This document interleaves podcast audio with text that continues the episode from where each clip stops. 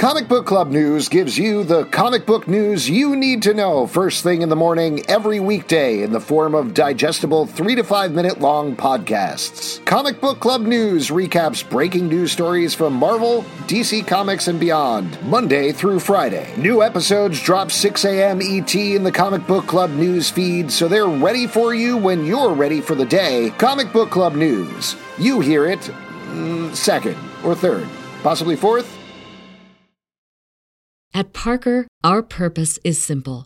We want to make the world a better place by working more efficiently, by using more sustainable practices, by developing better technologies. We keep moving forward. With each new idea, innovation, and partnership, we're one step closer to fulfilling our purpose every single day. To find out more, visit parker.com/purpose. Parker, engineering your success.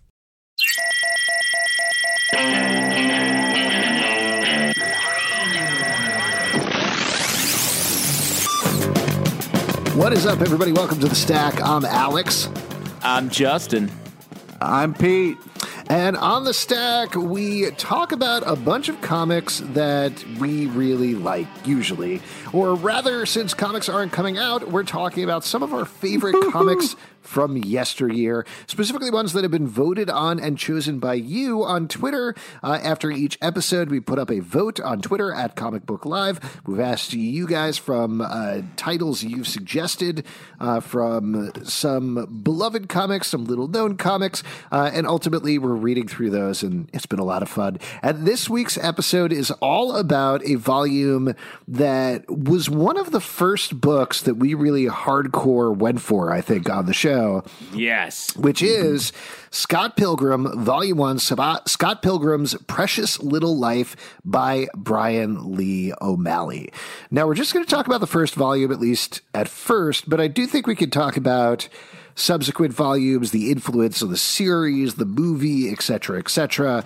Um, but broad strokes reading this book again before we get into the plot specifically or anything what was your takeaway coming back and seeing this book again after we first read it and just to mention it first came out in 2004 so it's been a while at this point yeah, it's been quite a quite a long time, and it, it actually it aged it has aged pretty well. Um, that's great. Uh, I, I was worried it was going to feel very old, uh, but it it feels I think the movie has sort of filled in the gap a little bit for a lot of this. And re- rereading it, I've just I just watched like the first half of the movie, and it's so seamlessly the same for most of this whole volume.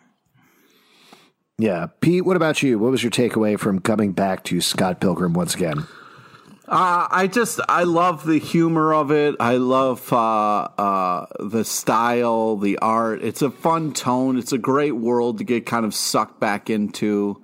Um, and um, as for us, like I remember we got to go see a special screening before the movie came out, and we saw. Oh yeah. And we saw an edited version where he ends up with knives and uh, I still, to this day, think that's a better version of the one that that uh, made it to the movie. Well, you're definitely jumping ahead to the end there. We should also mention. You're damn we, right, I am. We uh, we they also, call me old jumps. We had Brian Lee O'Malley. He came on our live show at one point. Yep. Yeah. I don't think that exists anymore because I think that was pre when we were doing podcasts. I went back and took a look and I couldn't yeah. find it anywhere, which is a real bummer. Um, but here's the broad strokes of the book. What the are you talking about? The alternate ending with knives? What? No, oh. we're not oh, talking sorry. about that. No, I'm talking about Brian Lee O'Malley coming to our live show in New York and being a guest on our show. Pete. Okay the real confused. thing that happened to us, not the imaginary thing that happened in a movie. Uh, so uh, Scott Pilgrim focuses on a kid. He lives in Canada. Uh, his name's Scott Pilgrim. He is 23 years old and he's dating a 17 year old named Knives Chow. And the brilliant thing about the book, which I still really enjoyed even in this reading, even to the fact that I've read this book a bunch of times, though not for a couple of years, is it slowly opens up what's going on in this world. Where at first you think, okay, I'm kind of reading like an Americanized romance manga, maybe. And that's what's going on. And it's about this layabout kid who's in a band named Sex Bob-omb. Maybe he's a little nerdy. Uh, Sex Bob-omb. and he likes this girl Knives. Uh, but about not even halfway through, I want to say a quarter of the way through, he starts dreaming about this girl named Ramona Flowers, and he keeps seeing her in her mind, and it gets weirder and weirder until she very casually reveals when he orders a package from her that she was traveling through the subspace highways in his mind which is kind of like the first very weird detail. And then at that point, the book takes a turn where it turns out that we're almost in a video game world where Scott can fight people and they leave coins. He needs to fight her seven e- evil ex boyfriends in order to date Ramona Flowers. And so while he's dealing with all of these things, like his pretty good but not great band. His 17 uh, year old girlfriend, Knives, who he has never kissed and really only held hands with, uh, and Ramona, who he seems to be truly in love with and has already screwed things up with by the end of the volume a little bit. How is this going to go forward? How is this going to develop? Uh, so that's the broad strokes of the plot.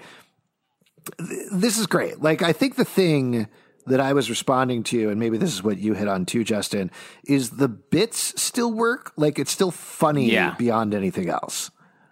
It's yeah. still funny. It's and it's such a great mashup of uh, like an era in like when in the back matter of this first volume, he talks a lot about like how this like sort of was sat in his brain a long time um, before he actually wrote it down, and I feel like you can you can sense that because it's such the references are so specific, like he, referencing um, a lot of manga tropes, uh, referencing um, like the coins thing. I think he's referencing River City Ransom, that game, the old Nintendo game, yeah.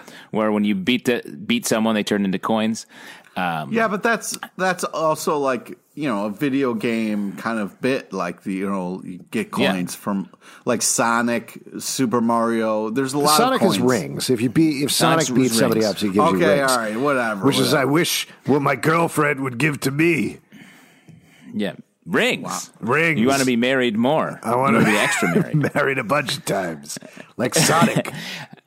Uh, so the the all the the mashing up of all these different things and sort of creating a story out of this material in with while the story isn't referential, it's just like a great romance uh, story, and uh, while still being super funny, I think is it's such a great mashup of things. Is what I'm saying.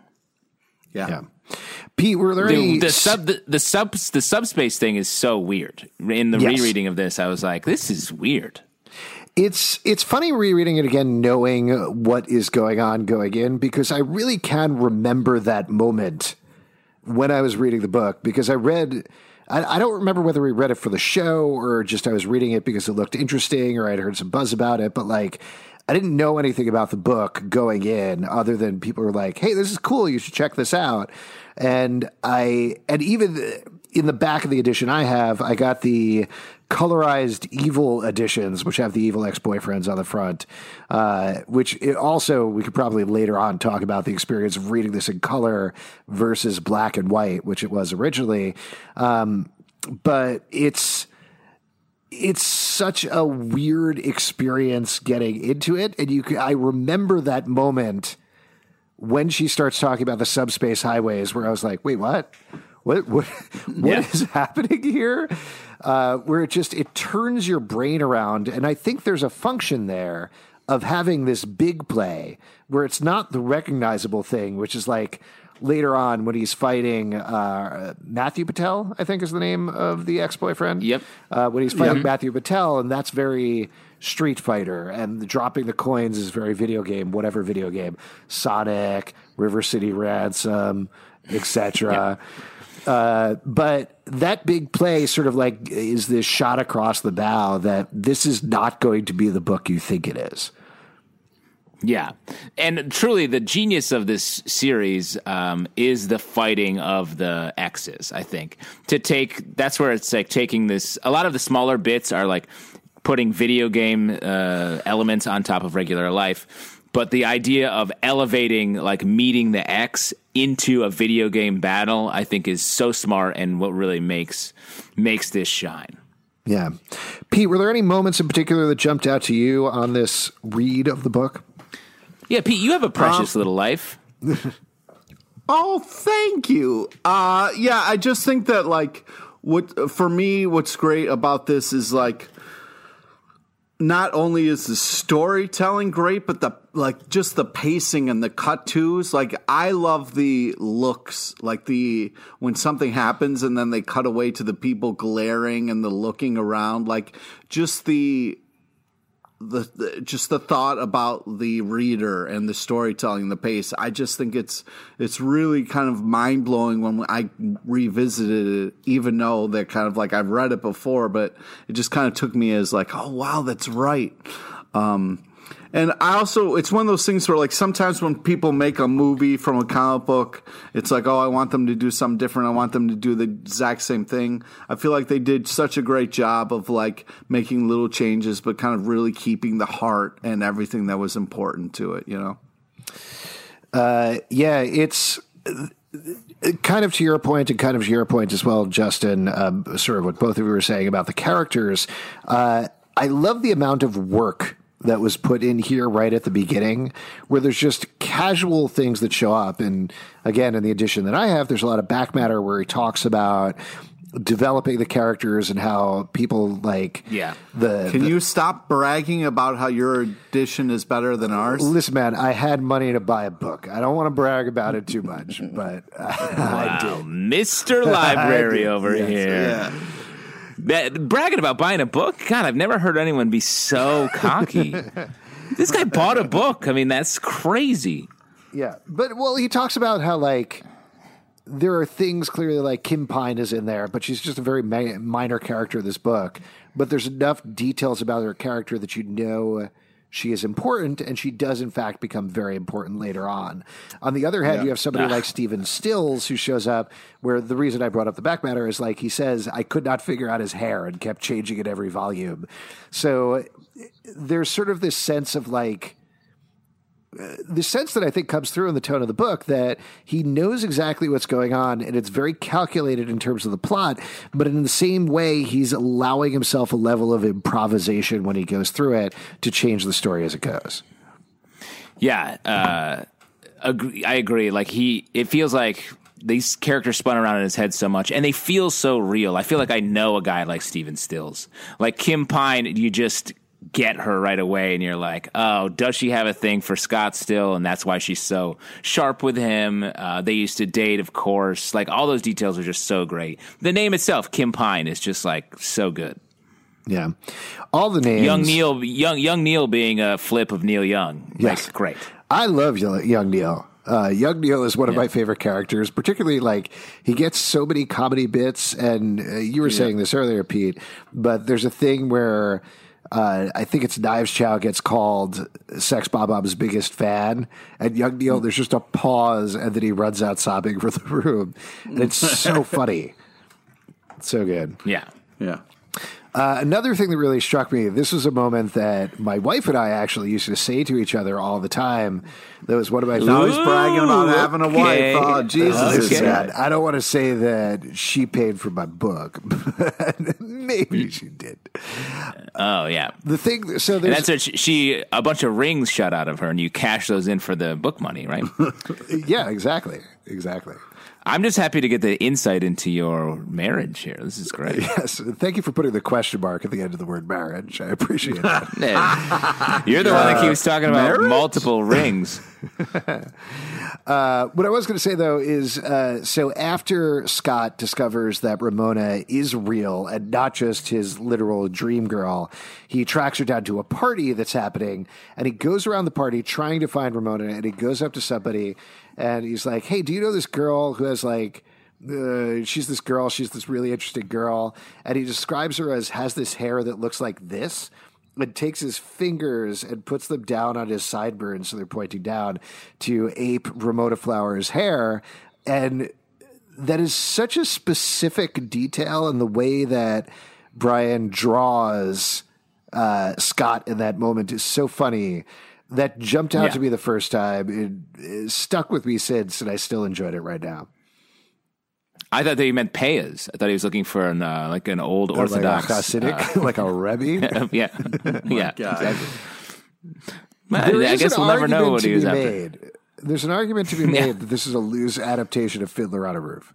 that's that's what I'm saying. Yeah. I've been uh, trying to convince people of that for so long. Yeah.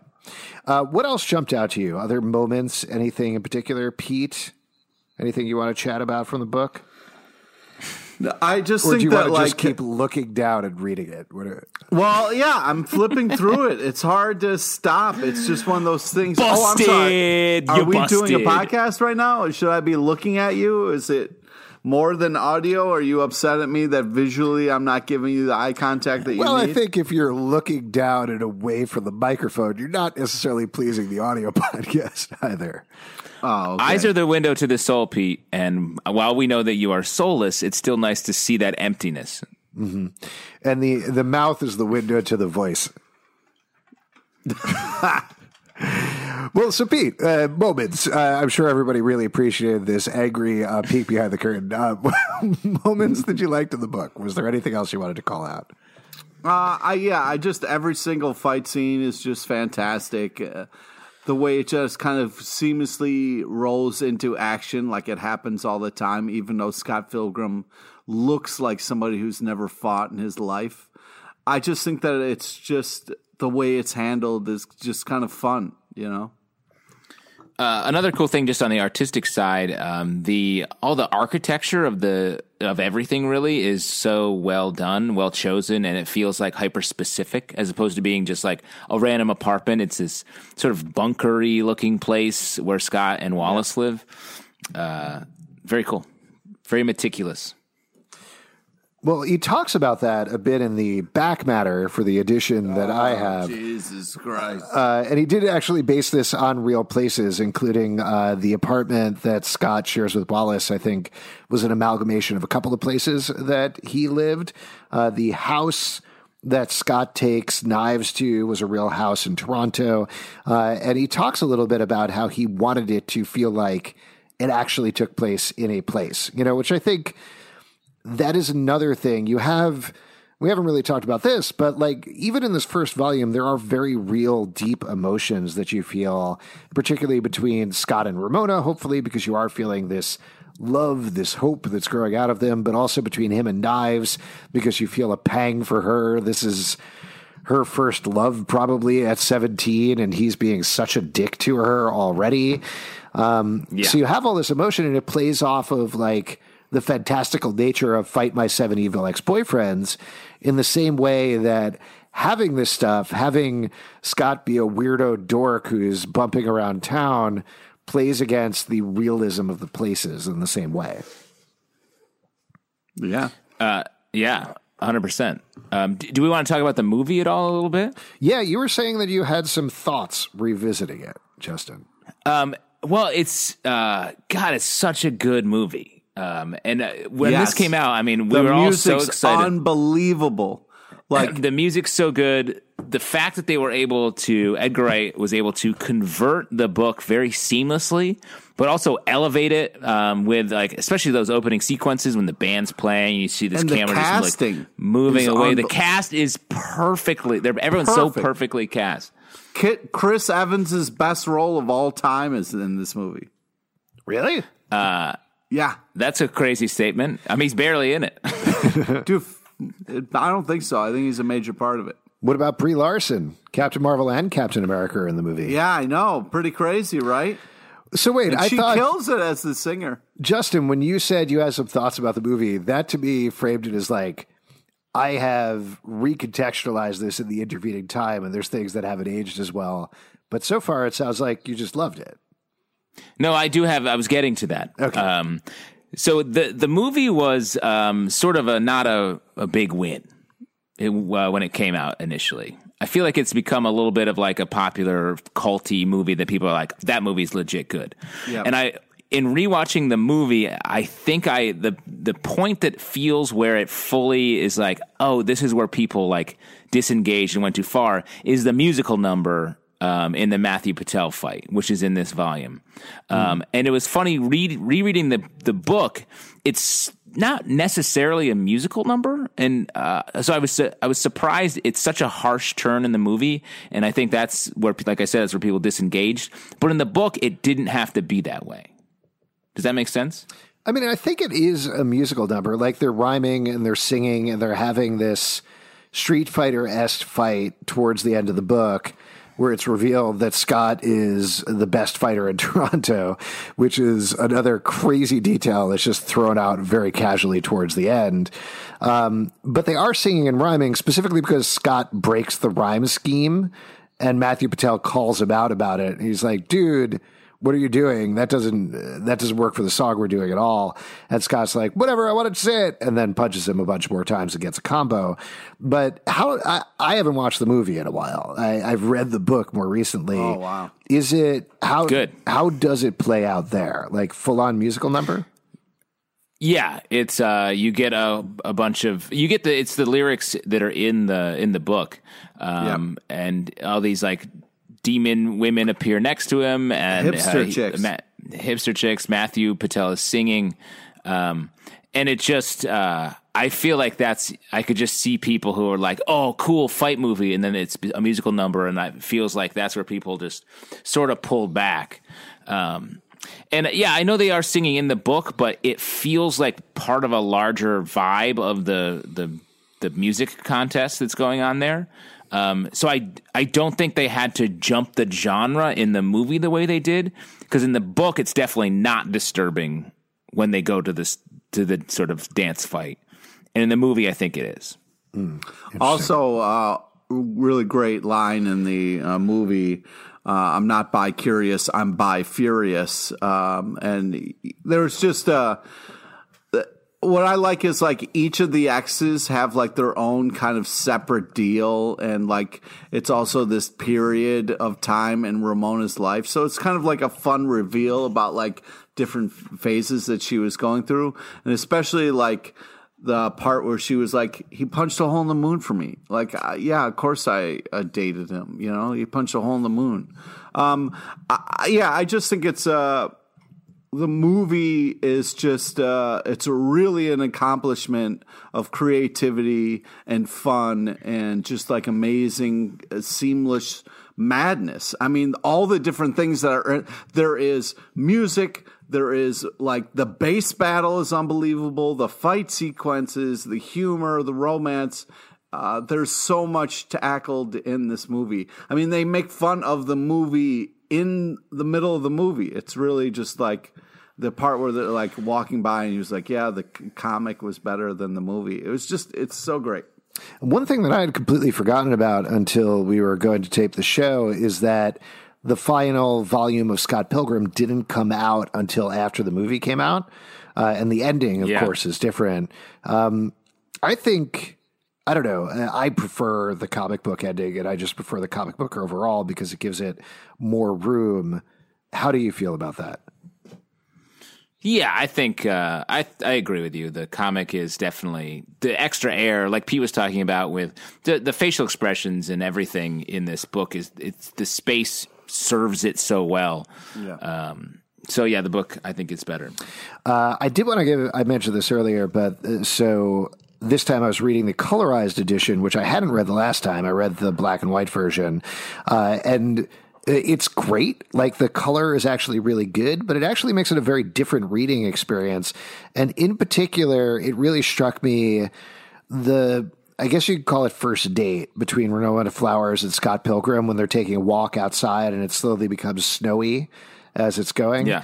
Uh, in black and white, that's very stark because you're going from black to white, and the snow eventually fills up the entire page before you have this beautiful double page spread of them jumping through the door into the subspace highway.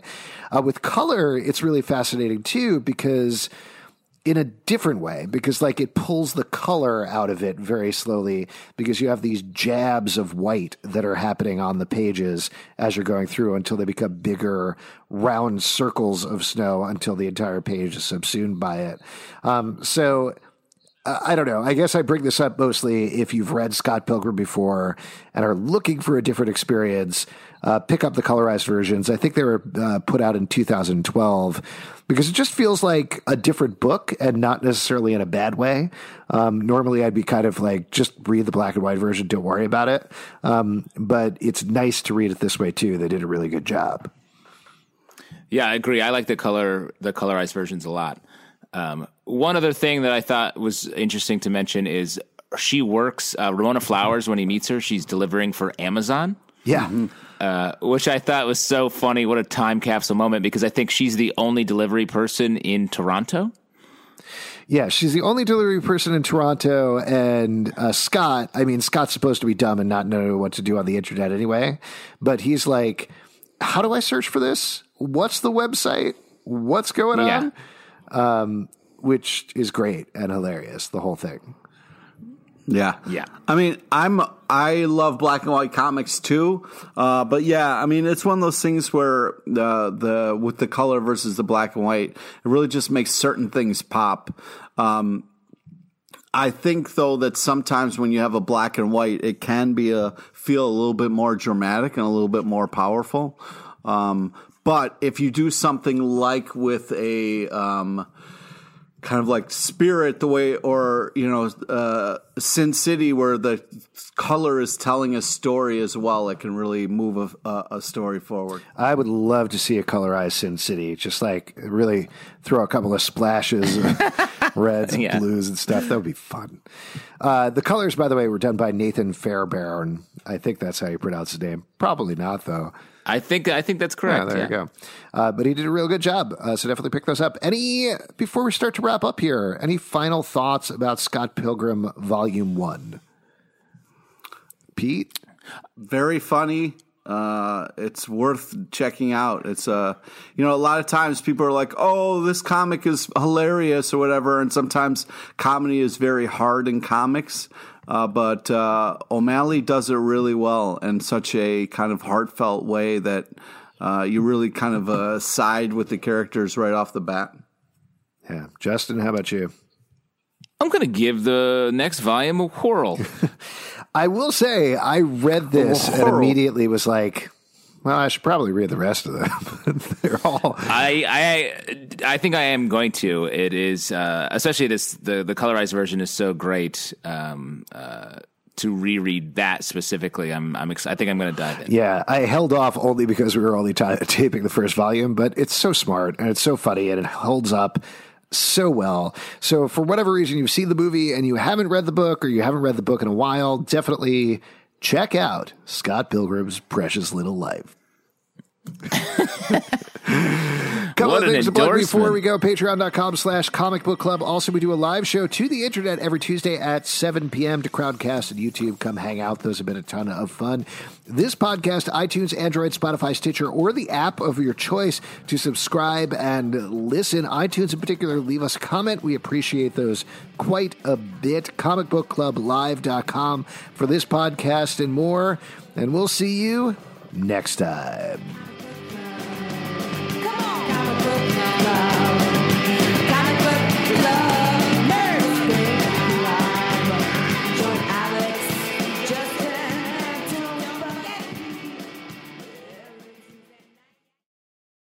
At Parker, our purpose is simple. We want to make the world a better place by working more efficiently, by using more sustainable practices, by developing better technologies.